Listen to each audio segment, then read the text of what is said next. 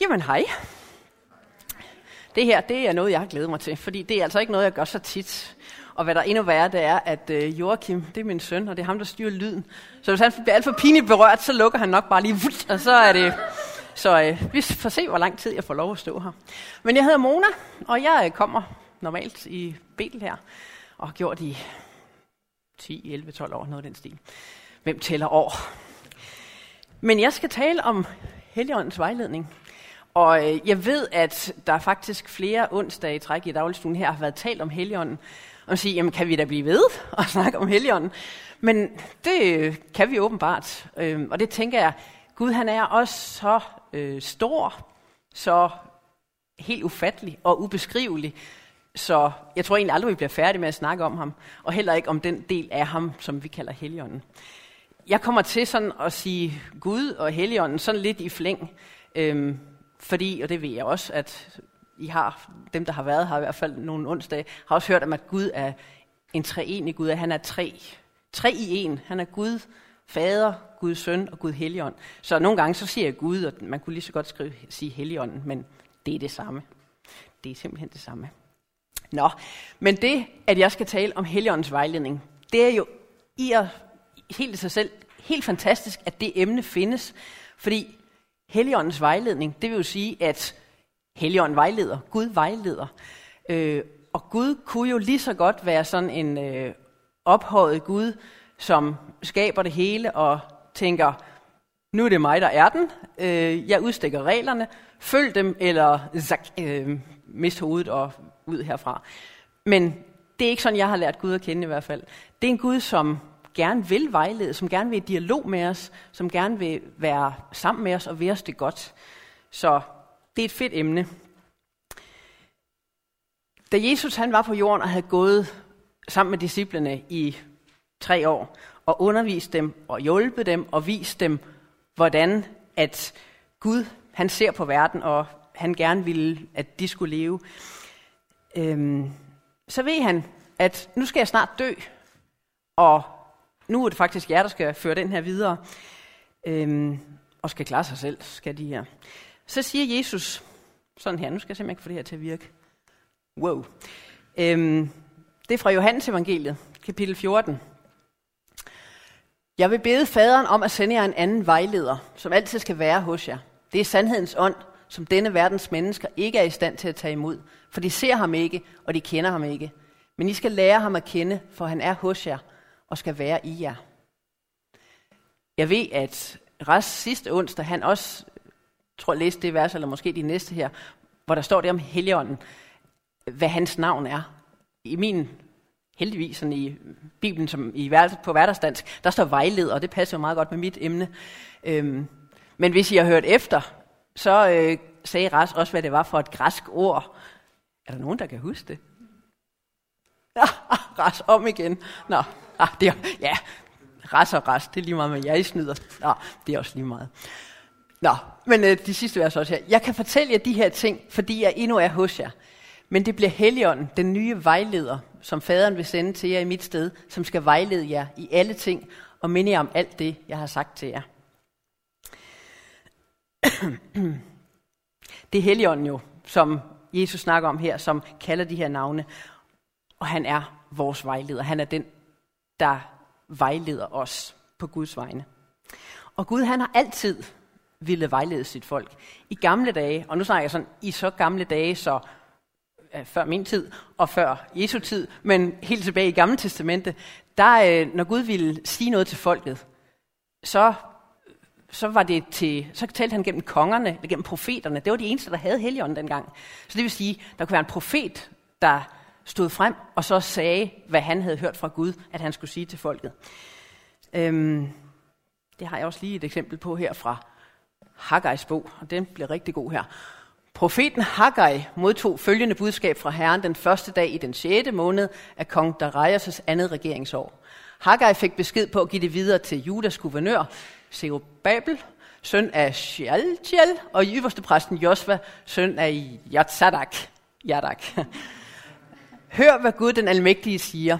Hvorfor siger folk, at tiden endnu ikke er inde til at genopbygge mit tempel? Mener I virkelig, at det er rigtigt af jer at bo i fornemme huse, når mit hus stadig ligger i ruiner? Tænk over, hvordan det går med jer. I planter og sår, men får en dårlig høst. I mangler både mad og drikke og tøj, og jeres arbejdsløn forsvinder som i en hullet punkt. Se jer omkring og tænk over situationen. Gå nu op i bjergene og hent tømmer, så mit tempel kan blive færdigbygget, og jeg kan glæde mig over det og vise jer min herlighed. Det er det, profeten har hørt Gud siger til folket, og så siger han det. Og det, øh, i det her tilfælde, der var positiv respons. Der hørte folket faktisk, hvad profeten sagde, og gjorde det. Det er ikke altid, det var sådan, men de adlød, der adlød de alle sammen Herrens ord, som kom til dem gennem profeten Haggai. Både guvernøren Zerubabel, ypperste præsten Josva og den rest af befolkningen, som var kommet tilbage til landet, adlød, for de var klar over, at budskabet var fra Gud, og de tog det alvorligt. Det var en god dag for dem. Andre gange så lyttede de overhovedet ikke, og så gik det dem rigtig skidt med øh, sult og sygdom og forfølgelse og fjender, som kom og tog deres land og alt muligt skidteras. I dag, der er heldigvis ikke sådan lige så kontant afregning, hvis ikke vi øh, vælger at lytte til, hvad Gud siger. Øh, han slår os ikke med alle de her ulykker. Men til gengæld, så er det heller ikke altid så nemt at finde ud af, hvad Gud siger. Dengang var det jo egentlig så nemt, i hvert fald hvis man var folket, fordi der kom jo en profet, og så sagde han, sådan siger Herren, og så kunne man sige ja eller nej, men man vidste, hvad han sagde i hvert fald. Øhm. Men i dag, der taler Gud ofte til os gennem Helligånden i os. Og da Jesus han, øhm, han skulle væk, han vidste, han skulle dø, der sagde han der, som vi læste tidligere i Johannes, at det er bedre, det var bedre for os, at han gik bort, fordi Helligånden så kunne komme til os. Så det må være en forbedring på en eller anden måde, at vi nu har Helligånden i os, i stedet for at vi har en profet, der taler sådan helt tydeligt til os, øhm, hvad det er, Gud siger. Øhm, så den forbedring, ja, hvad er den så? Fordi umiddelbart, så kan det jo virkelig lidt sværere at forstå, men øh, der er nok en mening med det. Vi tager lige et par minutter, hvor jeg har et spørgsmål til jer. Har du nogensinde bedt Gud om vejledning? Og hvis du har, i forhold til hvad? Det synes jeg lige, prøv at vende jer til den ved siden af, to eller tre sammen, og lige snak bare i to minutter, om I har nogensinde bedt Gud om at vejlede jer i et eller andet, og hvad det så var. Yes.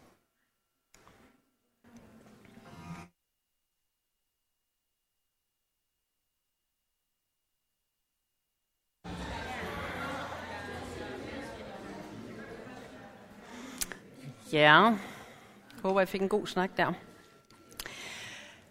vil gerne fortælle om den gang, jeg var omkring 20 år gammel. Der var jeg øh, au pair i Belgien, og jeg var færdig med højere handelseksamen, og så var jeg taget afsted ud for at opleve lidt af verden. Øhm, og mens jeg var dernede, så øhm, jeg havde det egentlig godt nok, men havde også sådan den her, åh, hvad skal jeg, når jeg kommer hjem? Hvad, hvad skal der nu ske? Jeg tænkte ah, måske noget um, eksport, markedsføring, jeg må hellere søge et eller andet øh, øh, arbejde eller praktikplads eller et eller andet, men det var ikke sådan, fordi jeg sådan tænkte, det er det, det var bare fordi, jeg skulle jo et eller andet. Øhm, men samtidig med den der sådan lidt usikkerhed, hvad skal jeg, når jeg kommer hjem, så er faktisk det, der fyldte endnu mere, det var den her fornemmelse af, at mens jeg var der, så oplevede jeg sådan lige så stille bare glæd væk fra Gud. Det var ikke sådan, fordi jeg havde valgt ham fra, eller ikke ville ham. Men jeg synes bare, det var så svært sådan at holde fast i ham. Der var ikke sådan lige nogen kristne venner omkring mig, som øhm, jeg havde haft, da jeg var hjemme og var i kirken. Øhm, og de venner, jeg havde dernede, de var ikke kristne, og øh, ja, det var bare sådan, jeg levede ikke rigtig i overensstemmelse med sådan, som jeg gerne ville. Øhm, det var ikke fordi, jeg sådan var pff, helt ude og kom i fængsel og alt muligt, men det var bare, jeg havde det ikke sådan, jeg levede ikke sådan rigtigt, som jeg faktisk gerne ville. Og samtidig så følte jeg, at jeg sådan, jeg var lidt magtesløs. At selvom jeg tænkte, nej, det er ikke det, jeg vil, jeg vil faktisk tættere på Gud, så følte jeg bare sådan, jeg gled længere og længere væk fra ham. Øhm, jeg blev sådan frustreret over mig selv. Men, men jeg kunne ikke finde det der i mig, hvor jeg sådan kunne tage mig sammen og gøre noget ved det. Nå. Øhm, så i den her sådan lidt frustration, så bad jeg til Gud øhm, mange gange og sagde, Gud, jeg kan simpelthen ikke selv holde fast i det, jeg kan ikke selv finde ud af, hvad jeg skal. Vil du ikke godt fortælle mig, hvad det er, jeg skal, når jeg kommer hjem? Fordi jeg havde sådan en fornemmelse af, at det var i hvert fald noget, Gud han skulle lede mig til. Hvis jeg bare fortsatte ud af min egen tankegang, så kom jeg bare længere væk fra Gud. Så vil du ikke godt vise mig, hvad jeg skal. Og jeg synes, det gik lang tid, og jeg bad, og jeg råbte, og jeg var frustreret, og vil du ikke godt fortælle mig det, hvad jeg skal? Øhm, og så på et tidspunkt, så fik jeg sådan den her tanke, når du kommer hjem, og der havde jeg meldt mig til sådan en kristen ungdomslejr, for jeg tænkte, jeg må selv se at komme på banen igen, fik jeg den her tanke, når du er på den lejr til sommer, så vil jeg fortælle dig, hvad du skal. Og det var sådan lidt, okay. Det var ikke noget svar, jeg vidste stadigvæk ikke, hvad jeg skulle, men jeg havde fik den der sådan ro i mig, i stedet for forvirring og frustration, fik jeg den der, Gud han skal nok vise mig det. Godt. Så kom jeg hjem, det blev sommer, og jeg kom på lejr. Og der gik jeg jo selvfølgelig sådan rundt med antennerne ud og tænkte, okay Gud, dit, dit, dit, her er jeg. Hvad er det så, du vil? Øhm, og på et tidspunkt så hørte jeg om, at der var en kirke, der manglede en, en ungdomsmedarbejder. Jeg tænkte, nå, nå Gud, er det det, jeg skal? Er det det, jeg skal? Og helt ærligt, jeg var skræmt ved tanken om, at det var det, Gud ville, fordi jeg tænkte, være i en kirke helt alene og skal gøre et eller andet øh, kristent, og jeg synes jo ikke engang, jeg kan sige ordet Gud uden at skamme mig lige nu. Øhm, så jeg var faktisk lidt skræmt ved det, men tænkte, Gud, hvis det er det, du vil, så må jeg jo gøre det. Så jeg øhm, opsøgte ham her, som vidste lidt mere om det her ungdomsmedarbejderjob, og fortalte lidt, at jeg vidste ikke, måske det var, og hmm, hmm, hmm. Og så sagde han, ja, men der er faktisk sådan et, et team, der starter. Vi, har, vi er ved at arbejde med, at der er et team af unge mennesker, der vi vil have til at rejse rundt til kirker i Danmark og, og hjælpe dem, og så skiftevis, så skal de på noget bibelskole i Sverige. Så sagde det bare, bang, der vidste jeg, det er det, jeg skal. Gud, ja, han fortalte på den leg, hvad der var, jeg skulle, og jeg var ikke i tvivl, da, da jeg så fandt ud af, at det var det, jeg skulle.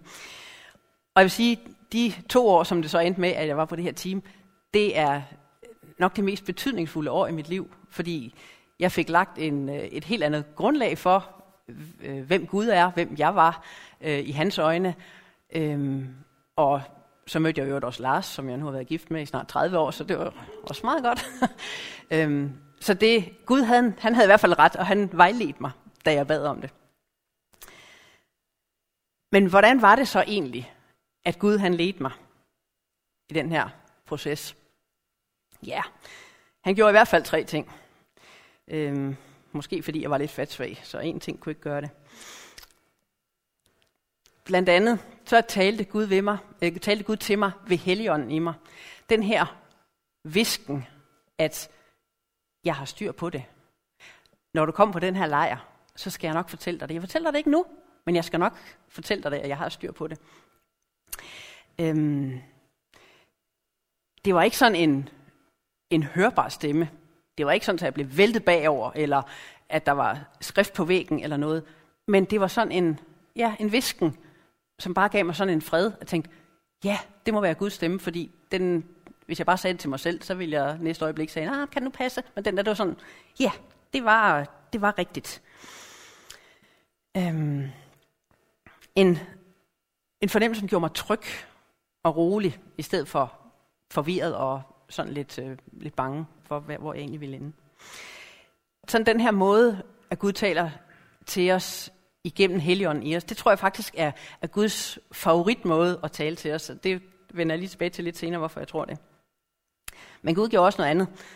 Han brugte også omstændighederne. Altså han gjorde, at det lige nøjagtigt var den sommer, at der var det her team, der skulle starte op. Det her, det var jo før internettets tid, venner. Ikke? Jeg kunne ikke bare google og se, hvad kan man gøre. Nej, det var noget med at søge og kende de rigtige folk, og tilfældigvis høre om, at der var noget. Og det var så øh, den her sommer, at de, man ville til at starte det her team op. Øh, og jeg havde brug for et team. Jeg havde ikke brug for et eller andet solorit, øh, hvor jeg selv skulle gøre et eller andet. Jeg havde brug for noget, hvor jeg kunne være sammen med nogen, som kunne støtte mig. Hvor jeg kunne få nogle venner, som kunne, jeg tillade mig at komme tæt på mig. Og jeg havde brug for noget undervisning også, som jeg fik på den her bibelskole, om hvem Gud er, og hvad han vil med mit liv. Øhm. På den her måde, så åbnede Gud nogle døre. Da jeg var der, så åbnede han den her dør. At der var nogle muligheder, som jeg ikke selv havde set. Og det tror jeg, nogen, det tror jeg tit Gud gør, at han leder os ved, at så åbner der sig en mulighed for os. Andre gange, så lukker han en dør. Så er der noget, som man troede, man skulle, den retning, og så bliver det bare helt umuligt. Den der, hvor han lukker dørene, den er lidt sværere at takle. Den er lidt mere træls. Jeg har prøvet det, og det øh, føles ikke så godt, men det er lige så effektivt, fordi det gør, at okay, det var ikke den retning, så må jeg finde en anden, så må Gud lede mig i en anden retning. Og så brugte Gud også andre mennesker. Især den her en person, som jeg snakkede med om, det her med ungdomsmedarbejderjob, hvad var det? Og som kunne nok høre på mig, at mm, det er nok ikke lige det, men det her kunne faktisk godt være det. Øhm. Jeg tror ofte, at Gud han bruger de mennesker, vi møder. Det kan være sådan et, et øh, lidt kort møde, som det jeg havde med en, som bare tilfældigvis lige var der, og så talte Gud igennem ham, og så har jeg ikke haft så meget mere med ham at gøre. Eller det kan være vores venner. Det kan være dem, vi er i netværksgruppe med øh, i dagligstuen. Nogle venner, som når man taler med dem, lige pludselig så siger de måske et eller andet, eller stiller det der spørgsmål, som bare får tingene til at ligesom falde på plads. Øhm, nogle gange er det ikke nødvendigvis, fordi man har rigtig kloge venner. Det kan det også være. Men det kan også være, fordi at Gud bruger dem, uden de måske, måske selv er klar over det, så øh, bruger Gud dem til at sige noget til dig, som bare får nogle ting på plads. Det kan også være, at mennesker brug, eller Gud, Gud bruger nogle mennesker til at give et, øh, et profetisk ord. Altså, at der er nogen, der ligesom oplever, at jeg skal sige det her, jeg ser det her billede og forklare, hvad det er, eller jeg skal sige det her. Og så ved personen måske ikke selv, hvad det egentlig øh, handler om, men så sidder man der og tænker, det giver mening. Jeg ved, hvad det er, han eller hun snakker om. Fordi Gud taler til mig nu, øh, og bruger et andet menneske til det. Det er også helt fantastisk, når det sker. Det er jer, der skal snakke lidt igen. Har du oplevet, at Gud faktisk har vejledt dig på et eller andet tidspunkt, eller på en eller anden måde? Og hvordan gjorde han? Prøv igen at vende jer til dem, vi sidder sammen med, Jeg lige snakker om det.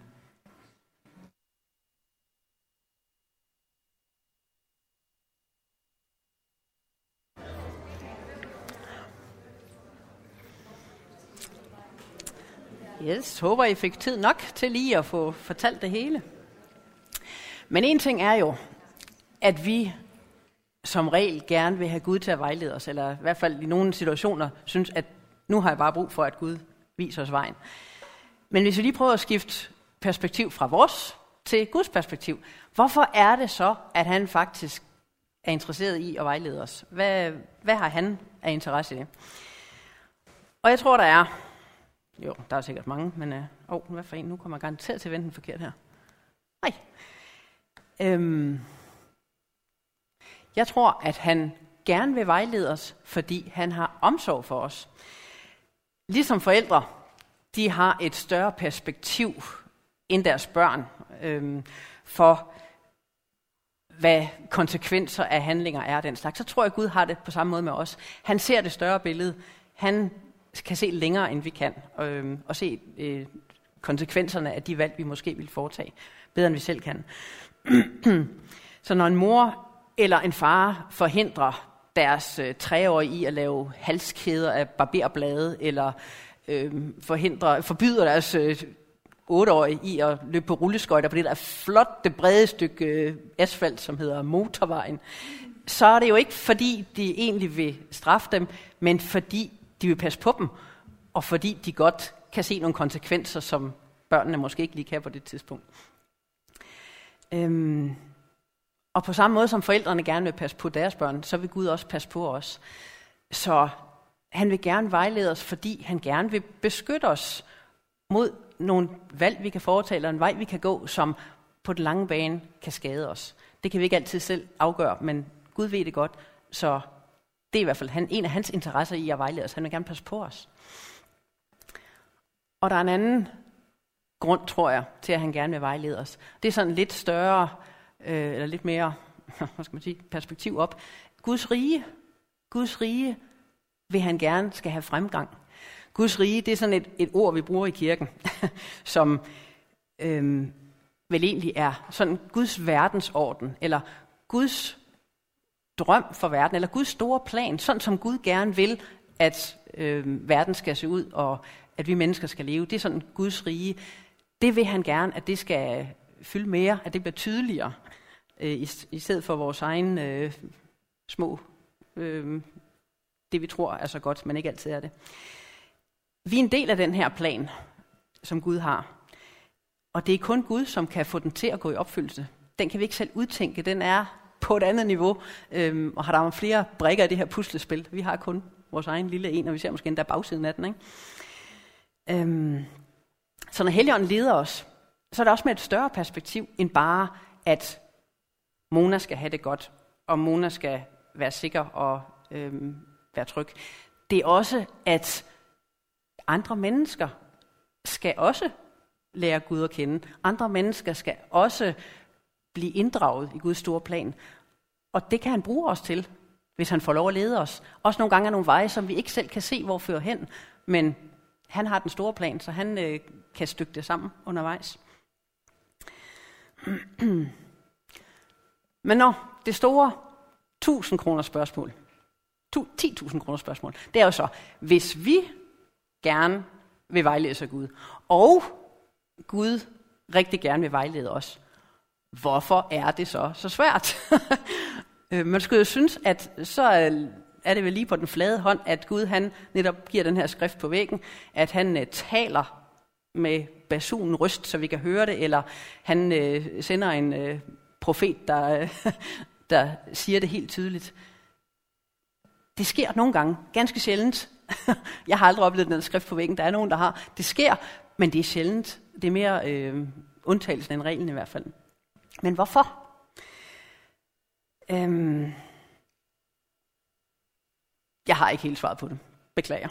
Men øh, jeg har en idé om det. Øh, en af grundene i hvert fald. Som sagt, så vil Gud gerne vejlede os. Men jeg tror faktisk, der er noget, han er mere interesseret i, end i at vejlede os. Og det er at vise os, hvem han er. Guds første prioritet, det er, at vi lærer ham at kende, at vi får en relation med ham. Og hvis han bare vejleder os, eller bare, hvis han vejleder os sådan, værsgo, her er den øh, serveret, så ved jeg, jeg vil i hvert fald kende mig selv godt nok til at vide, nå, fint, så er det den vej. Så går jeg. Glemmer måske Gud der, men jeg ved, at det er den vej, jeg skal gå. Øhm, og så render jeg bare stærkt den vej. Øhm, men det Gud vil, det er relationen. Han vil gerne være sammen med os og være tæt på os. Gud han sendte Jesus til jorden for at vise os, hvem han er. At han er en Gud, som giver alt, offrer alt, for at vise os hans kærlighed og vise os, hvem han er. Vise, at han vil gå hele vejen for os. Og da Jesus så havde gået på jorden, så gav han den gode byttehandel. Han forsvandt, men Helligånden kom til os, fordi så kunne vi have Helligånden, have Gud i os. Det er i hvert fald en Gud, der vil være tæt på os. Det er, når han er i os.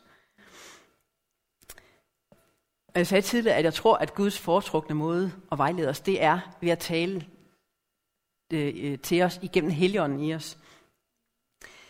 Og det er den her stille visken, som jeg nævnte, at en visken, som overbeviser os om, hvad der er rigtigt, eller som giver os den her fred, at det er det her, jeg skal, eller den her vej, jeg skal gå, det er det her, der er det rigtige i mit liv. Øhm. Så det her med at viske ind i os, i hvert fald viske ind i mig, hvor der faktisk er en vældig støj af andre tanker og bekymringer og ting, jeg skal nå, og en indkøbsliste og hvad ved jeg, det er ikke særlig effektivt, fordi der er virkelig konkurrence øhm, for Guds stemme. Der er mange konkurrerende ting. Så det er ikke særlig effektivt. Øhm, og nogle gange kan jeg blive i tvivl om, hvad er Helligåndens stemme, og hvad er bare min egen. Men det er måske pointen, at det ikke skal være nemt, tænker jeg. Hvis vi skal gøre os forhåbninger om at høre Helligåndens visken inden i os, og genkende den, så er vi nødt til at få sådan en ro indeni. Øhm, vi er nødt til at være sammen med Gud, for at lære Helligåndens stemme at kende. det at bede, ikke nødvendigvis med mange ord, måske netop ikke med mange ord, men mere med stillhed. Og bare være og sige, Gud, vil du tale til mig i stedet for at jeg snakker til dig øh, eller læse Bibelen, og ikke efter en, en læseplan, som gør, at jeg skal læse så mange kapitler den her uge, men læse langsomt og med det her spørgsmål, Gud, hvad vil du sige til mig i det her, jeg læser? Det er måder, hvor vi kan lære Helligåndens stemme at kende. Det er så stille, fordi vi bruger tid sammen med Gud. Ligesom man, man lærer en ven at kende ved at bruge tid sammen med ham. Sådan er det også med Gud. Hvis vi er lidt stille, giver Gud plads til at snakke, øhm, så lærer vi hans stemme at kende. Øhm. Helligånden kan gøre en tekst i Bibelen helt levende, hvis man læser. Og så lige pludselig, så slår den bare, at wow, det er det her. Eller det er ligesom næsten, det hopper ud af, af siden, at det bliver så nærværende, at det taler lige til mig. Jeg har oplevet at læse Bibelen, og pludselig så græder jeg bare, sådan helt berørt, uden sådan en, jeg kunne sige, hvad det er. Men jeg tror, det er Helligånden, der taler til mig igennem det, jeg læser. Mere end lige meningen i det, så ånden i det i hvert fald. Det kan også være, at man mest fornemmer Helligåndens visken ved at gå en tur i naturen. Bare være stille, se øh, naturen, bare være og, og ikke sådan tænke bevidst en hel masse ting igennem, men bare være. Øh, sådan har jeg det tit. Det er tit på en god tur, at, øh, at Gud han får plads til lige at, at sige noget til mig. Øhm, eller måske ved, at, ved lovsang. Ved selv at synge, når man er helt alene. Eller gerne i bilen. Der gør jeg det nogle gange, fordi der er ikke nogen, jeg kan genere. Øhm, eller ved at lytte til lovsang. Så kan Gud også få lov at tale gennem Helligånden. Man kan lære hans stemme at kende. Men uanset hvad for en måde, der sådan virker for dig, eller hvad der er, hvilken måde man prøver, så kræver det tid. Det er ikke noget med, at nu skal jeg høre, hvad Gud siger, så jeg tror lige, at jeg går en tur, du, du, du, du, du, og så er den klaret. Eller så læser jeg Bibelen, og så er jeg helt sikker på, at så har han svaret mig. Det er noget, der tager tid. Og det er jo en dårlig nyhed, fordi det vil vi ikke. Vi vil have quick fix. Men sådan tror jeg bare ikke, det er i det her game. Øhm, det tager tid, og det, tager en, øh, det kræver, at man er bevidst om, at nu vil jeg bruge tid sammen med Gud. Ja. I skal få lov at snakke lidt. Er der en måde, der er din, eller din foretrukne, at være sammen med Gud på? Eller er der en måde, du kunne tænke dig at udforske lidt? Jeg tænker på det her med at bede, eller være i stillhed, læse Bibelen, være i naturen, musik, bevægelse. Det kan også danse i helånden, har jeg hørt. Prøv at snakke om det med den, der sidder ved siden af.